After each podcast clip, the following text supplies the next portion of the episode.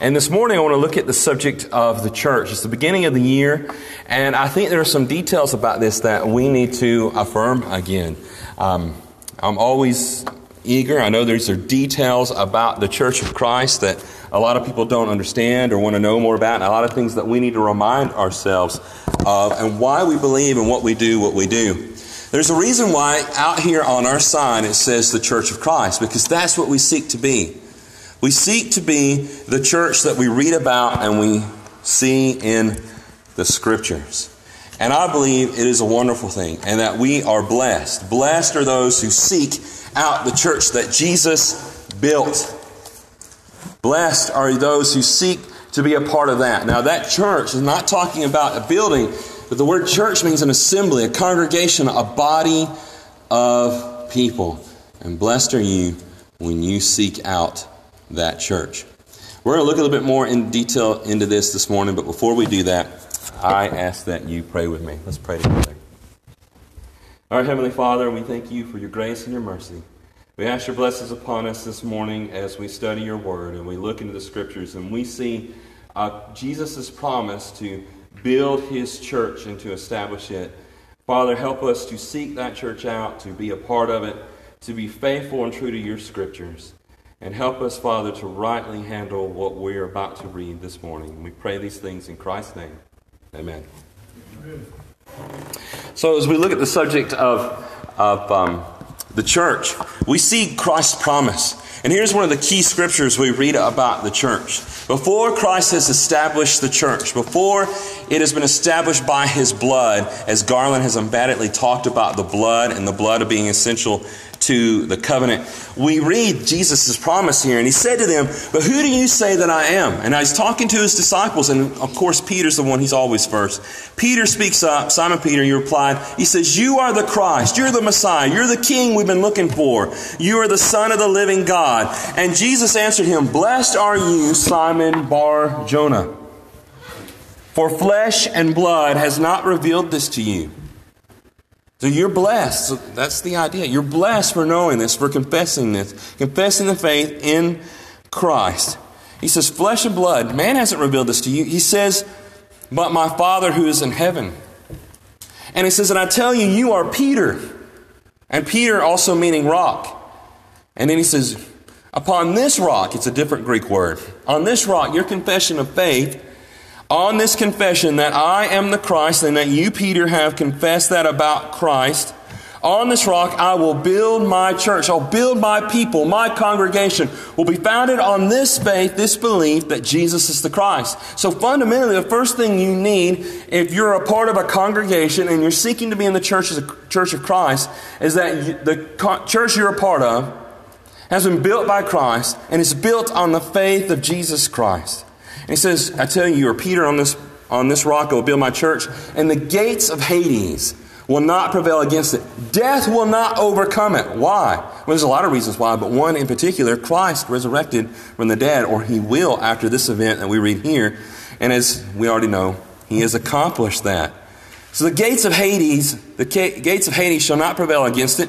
And then he says to Peter, and he also says this to his other apostles in chapter 18. He says, I give you the keys of the kingdom of heaven, and whatever you bind on earth will be bound in heaven, and whatever you loose on earth will be loosed in heaven. And so Peter is an essential part of it, along with the other apostles and disciples, to spread the gospel, spread the faith in the Christ that is the foundation of establishing the church of Christ we see this that Jesus promised to build his church upon that confession of faith. And that confession of faith is essential. Romans chapter 10, verses 9 and 10 says, You got to confess that Jesus Christ is Lord. You got to recognize who Jesus is to be saved. You got to believe it and you got to confess that faith. He also says, Paul says there in Romans 10, he says, Not only do you confess that Jesus is Lord and believe it, confess that faith, you confess and believe that Jesus bodily resurrected from the dead. This is an essential foundation again to the church. Yes, you recognize that Jesus is the Christ, is the Son of God, but you've got to believe that he bodily resurrected from had people question this. Well, can't I be a part of a church? Because there are churches out there who believe this. We'll say, well, Jesus didn't bodily resurrected from the dead. It was a figurative thing. Uh, they weren't really seeing it, they were seeing visions. They weren't seeing Jesus actually resurrected from the dead. He was just a ghost, he was just a spirit. And yet, when you go and you read the Gospels, it makes it very clear that's not what happened. Jesus says, Touch me, feel me, look at my scars. He ate with his disciples and spent time with them. The resurrection is true and it is an essential part of the church that we need to believe in. And I think it's kind of a scary thing today. There are many churches who don't believe in the bodily resurrection of Christ. There are different churches out there. And we could say, well, can't we just say they're all of, of Jesus Christ? There's some strange things out there that are taught among churches. There's a group out there that says Jesus was a good man and he's the Christ, but he wasn't God come in the flesh. That's what they teach, and they put it forward. Is that the church of Christ? Are they confessing that Jesus is the Lord, that he's God come in the flesh? No. There's another church out there that says that God the Father had a father who had a father who had a father in, in, in regress, unending regress. And they believe in multiple gods. Is that the church of Christ? The belief that they believe in many gods? And start looking at scriptures. I want to be a part of the church that I read about in the Bible. And brethren, I'm not willing to compromise that. I'm not willing to give that up. I want to be a part of this church and what is believed here. Now, Ray read for, for us this morning from Acts chapter 20, where Paul has gathered together some church elders and he's adamantly pleading with them. He says, I, throughout these years, with tears, you've seen me weep, that you not be led astray, that you not be torn apart by wolves. And he says to them, You are the shepherds, you are the pastors that keep up and maintain the church, and I'm warning you, wolves are coming. They're going to come individuals who are going to tear apart churches, who are going to present lies and think, teach things that are wrong. And one thing that stands out to me when Paul's pleading with them is he says, God has bought the church with his blood. God bought the church with his blood. I can't think of something more costly than the blood of Jesus Christ. He's perfect and sinless. Everything that God want, would want in an individual, Jesus fulfilled. God could have just said, you know, the rest of y'all can, you know, I can just start all over. You can be excluded. You can go off into hell or torment. God could have done that, but He doesn't. He loves us. The Bible says He loves the world, and Christ came to save us from our sins. And He has bought us, the church, with His blood. And I think that's an amazing thing to think about. There are other things that come on as we start looking at the details of what the Bible says about the church. We see this that Jesus is the head of the church. Jesus is the head of the church. In Ephesians chapter 1, uh, verses 22 and 23, this is what we read. And he put all things under his feet and gave him as head over all things to the church which is his body, the fullness of who is all in all. And to us, that might seem, well, of course. Jesus bought the church, he built the church, he's the head of it, he makes the decisions. But there are a lot of people today who don't do that. They, they don't go by what Christ says. There, there are different churches out there who abandoned that. There are churches out there that claim that they have a head on earth right now who is like a high priest equal to God. And yet the Bible says in Hebrews that Christ is the high priest. He is the head. So again, the question is is that the church of Christ?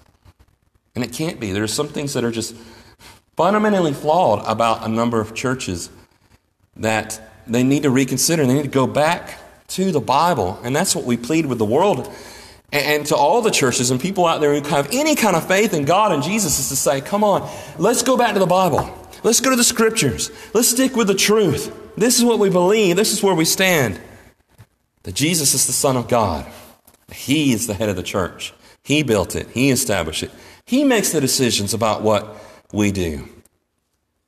And Christ also says there, He says, there's one flock and one shepherd. And I think that stands out to me. I'm not going to be looking for many different churches. Ephesians 4 and verse 4 says there's one body. There's one group of people. Christ is one group, and He is the shepherd. He is the one who is leading. He is the, the senior pastor. Paul, uh, Peter says that in 1 Peter chapter 5 and verse 4. He says that. He says that Christ is the chief pastor. And again, Peter's talking there to elders. He says, You got a, a shepherd over you. Make sure that you're doing what you're supposed to be doing, caring for the flock, being an example to the church. When I think about the church, I think about this. The church is made up of disciples. What's it mean to be a disciple? It means to be a student and a follower of Jesus. Jesus said, and when he resurrected from the dead, he says, Go therefore and make disciples of all the nations, baptizing them in the name of the Father and Son and Holy Spirit. How do you make disciples? Well, you baptize them, and then he says, Teach them to observe all things that I've commanded you. There in Matthew chapter 28, I become a, a Christian, I become a disciple as Acts 11 and verse 26 says, for the whole world, um, for the whole year, excuse me, they met with the church and taught greatly. This is Paul, and in Antioch, and the disciples were first called Christians there. The church, the disciples, those who follow Jesus, who've given their lives to Him to obey Him and follow His teachings. That makes up the church. That's who we are. As, as Christians, the church is God's people. So those who are repentant, baptized believers become a part of the church. But there are people today who are saying, well, you know, I can be a disciple or I can be a, a saved person without being a disciple. Uh, they'll say, without being a student, without being a follower, without being a part of a church, without being a part of a congregation, without studying God's Word.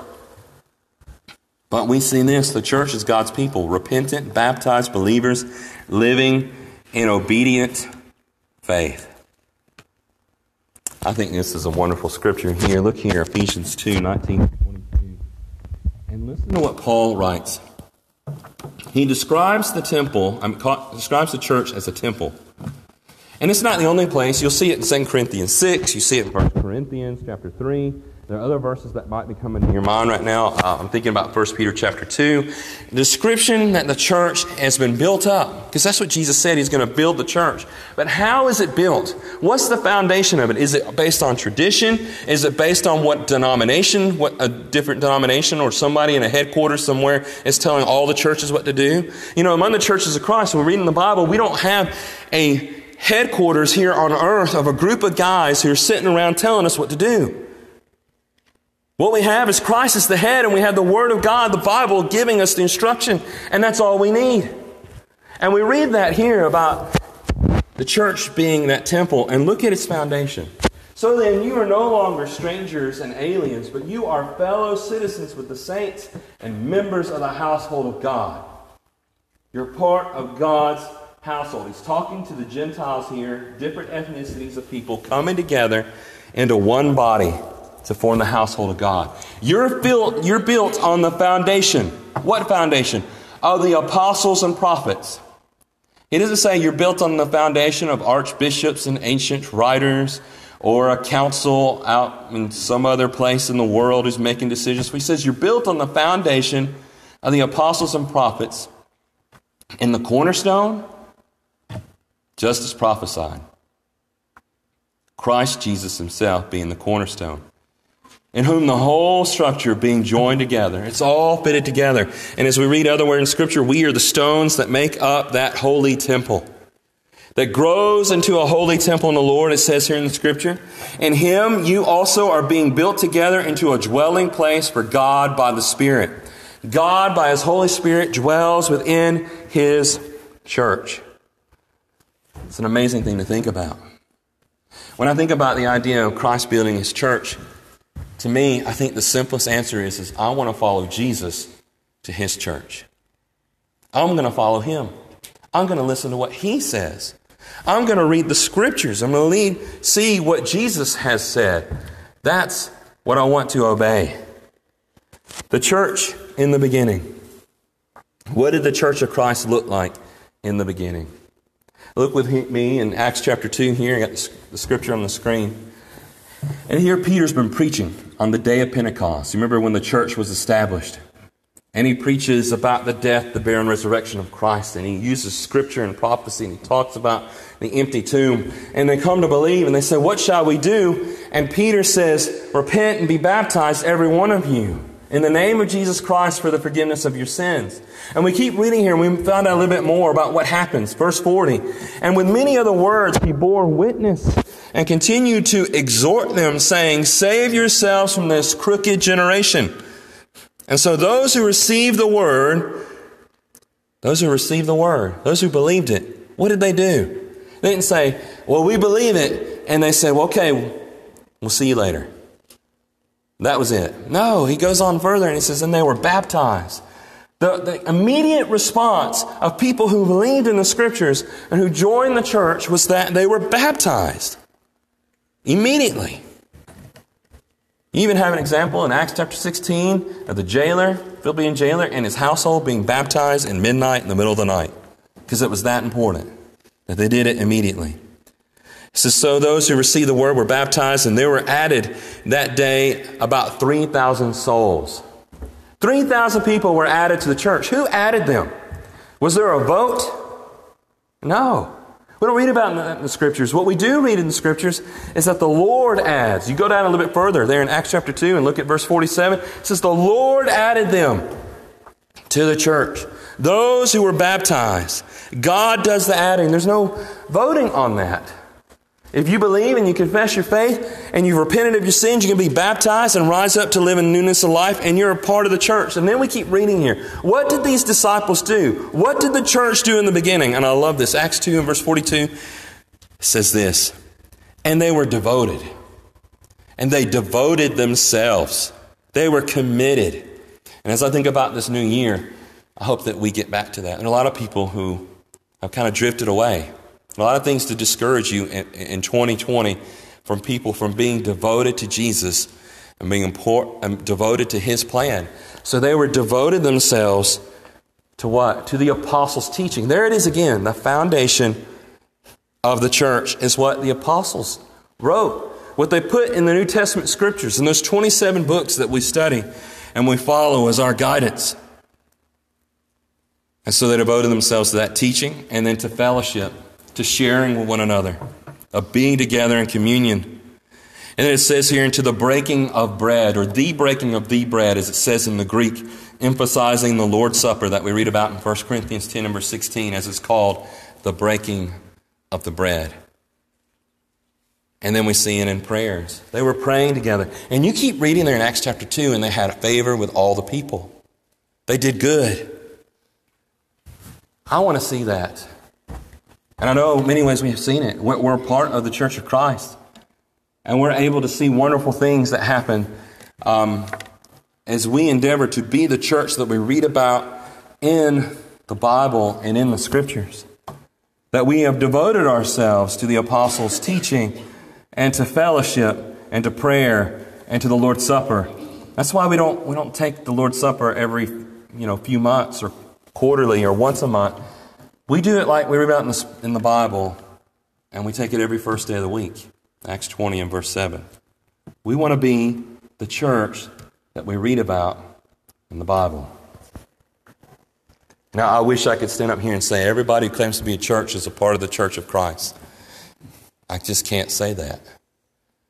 There are a number of churches that teach things that are contradictory to Jesus and they do things that contradict what the apostles and prophets and what Jesus taught in the Bible. There are some out there that I can't, you know, it's, I mean, it's not my judgment to make where they stand. But there, there are churches that are very questionable. I read about some of them in the Bible. I read about 1 Corinthians. Remember the church at Corinth? Had a ton of problems. The way they worshiped was kind of skewed. Their beliefs about Jesus' resurrection weren't right. They allowed sin to go on in the congregation. They were willing to sue one another in the same church. They had a lot of problems. But in 1 Corinthians chapter 3, Paul says, You're still of Christ. Repent. I think about, and I know I'm getting ahead of myself, I think about Revelation. Revelation chapter 2 and 3. You remember the seven churches of Asia? You remember what Jesus said to them? Five of them, he says, You repent or I'm going to take your blessing away from you. You're not going to be saved anymore. You're no longer going to be a church of Christ unless you repent. And many churches, again, need to hear that message, need to listen to what Jesus says, and be willing to repent. I want you to look at this here. These are um, four core beliefs of what churches, often what we call today evangelical churches, that we believe and they come from the Bible. And so a lot of people might say, well, what do the churches of Christ believe? You are a kind of, you know, you, you seem like a peculiar people. What do you believe? Well, we do need people to understand we believe these core things that are taught very clearly in the Bible. We believe in God the Father, the Son, and the Holy Spirit make up the Godhead, that they are God, one being in three persons. We believe in the gospel is the death, the burial, and resurrection of Jesus Christ, and that Jesus resurrected bodily from the dead. And that shapes what we believe when Christ comes back as well, that we will be resurrected. We believe that the scriptures are inerrant, they have no error in them, they're infallible, they cannot go wrong, and that they're all sufficient for everything that we need. There are few churches out there that believe this. But we believe that. And conservative churches, I have to respect that. And I'm encouraged by that when I hear of other churches who believe these things because they're right there in the Bible. And we believe salvation by grace through faith because that's what the Bible says. We are saved by faith. We are saved by God's grace. And I put an asterisk on it because some people will say, wait a minute, how can you say that when you believe what the you believe baptism saves you? Well, we, we believe both of them because Ephesians says we are saved by grace through faith. And we believe what Peter said when he says baptism now saves you. And we believe what Jesus said when Jesus says whoever believes and is baptized will be saved. There's no compromise in there, there's no contradiction. They're at harmony. As I've been studying a lot on baptism recently and looking over it again, and as many of us do, baptism is, isn't a work that we do, it's something that we submit ourselves to. It's a perfect representation that God's doing the work in our burial and our rise to a new life and the hope of a resurrection. So we share these core beliefs. You might be able to improve on this next list here, and I would like to hear it. Here are four things that make the churches of Christ distinct. And I think we need to be reminded of it, specific when we're talking to others and encouraging those in other churches. As noted, we believe in salvation and forgiveness is through baptism. That's what the Bible teaches. There's too many scriptures for us to give up or to set that aside. That's what the Bible says. We believe that our pastors are our elders. I'm not a pastor, I'm a minister, I'm a servant to the church. Our elders here, Garland, and Ray and Richard are our pastors. They're our shepherds. They're our elders. They're the ones who lead us. And as the Bible says and teaches that male leadership, that men are to lead, and these are to be men of one wife. We believe that and we teach it. But there are a lot of churches today on these first two things. In fact, I can't think of, um, I might be able to think of one other body of people out there that believes what is up here. But besides that, there is no other um, brotherhood, church, anything that looks like what we're reading right here, which is the church of Christ, what we read about in the Bible. Uh, thirdly, we worship together as a congregation. Our worship is congregational. We don't have a choir, we don't have a praise team, because when we read in the Bible, we see the church singing together and speaking to one another in psalms, hymns, and spiritual songs. Everything is congregational congregational. In Romans chapter uh, 15, and as I recall, verse 6, it says they spoke in, with their voices together as one mouth in harmony. And that demonstrated their unity. And it's so important that churches today go back to that. And there has been a movement among a number of churches um, to go back to congregational worship. We do things as a congregation. We pray together and we take the Lord's Supper together and we give together and we study God's Word together and we sing together. So important. And we do it without any man made additions. As God asked us to sing, He wanted our voices over anything else. And fourthly, here, The communion, as noted before, our, our, the Lord's Supper. It's in the assembly. We gather together to do it on the first day of the week, as the Bible instructs us to. I encourage you this morning remember who we are. Be loyal to the church that Christ has built. Be a part of it. Share with others. You, you might have some in your family and those that you love and friends. Be able to tell them what the difference is. There, there's the church of Christ in the Bible that we want to be. We want to bear the name of Christ. That's why we say that. That's why I'm not a Church of Christ preacher or Church of Christ Christian. I'm a Christian. I'm a biblical New Testament Christian. All I have to do is say I'm a Christian. Because I don't have to say I'm a Catholic Christian or a Baptist Christian, because I don't read about those other types of Christians in the Bible. I just read about pure, mere Christianity, which is that I am a Christian, I'm a disciple of Christ. That's who we are. And we don't have to be anything else. And Christ didn't tell us to be anything else. The churches of Christ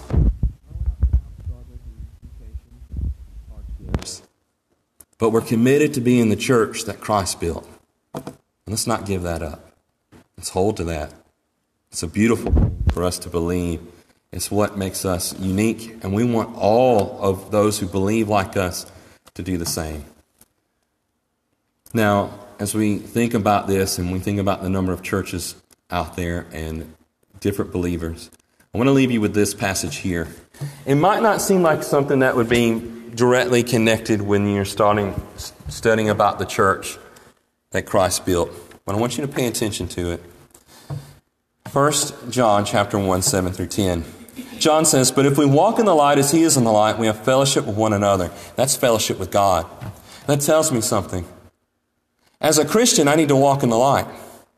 As a body, uh, as a congregation, we need to walk in the light to be in fellowship with God and every other body of believers out there who are going to have the forgiveness of Christ must walk in the light. Because it's only by walking in the light, as we read right here, in the blood of Jesus, his Son, cleanses us from all sins. And so someone might say, what about this church and that one? Are they walking in the light? Are they following the teachings of Christ? He goes on here, John says, If we say we have no sin, we deceive ourselves and the truth is not in us. So he also says this you cannot go around saying, Oh, I'm sinless, we're perfect. No, you're not going to find a perfectly sinless church because we've all in here, we've all sinned.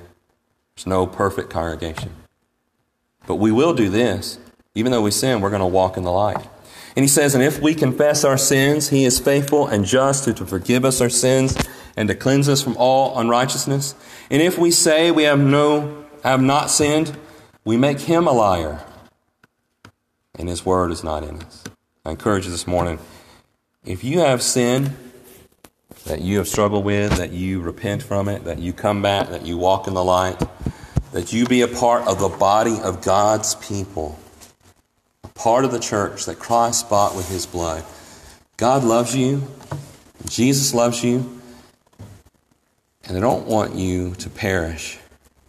And God says He wants none to perish, but that all come to repentance. This morning, if you need to repent, we encourage you to come forward and do that, and we'll pray with you. If you need to obey the gospel this morning, we encourage you look at passages like Colossians chapter 2 that tells us by God's grace, it is by God's own working that we, when we're baptized, all of our sins are washed away. Not some of them, not a few of them. All of your sins can be washed away this morning if you put on Christ in baptism. Whatever your needs are, we encourage you to come right now.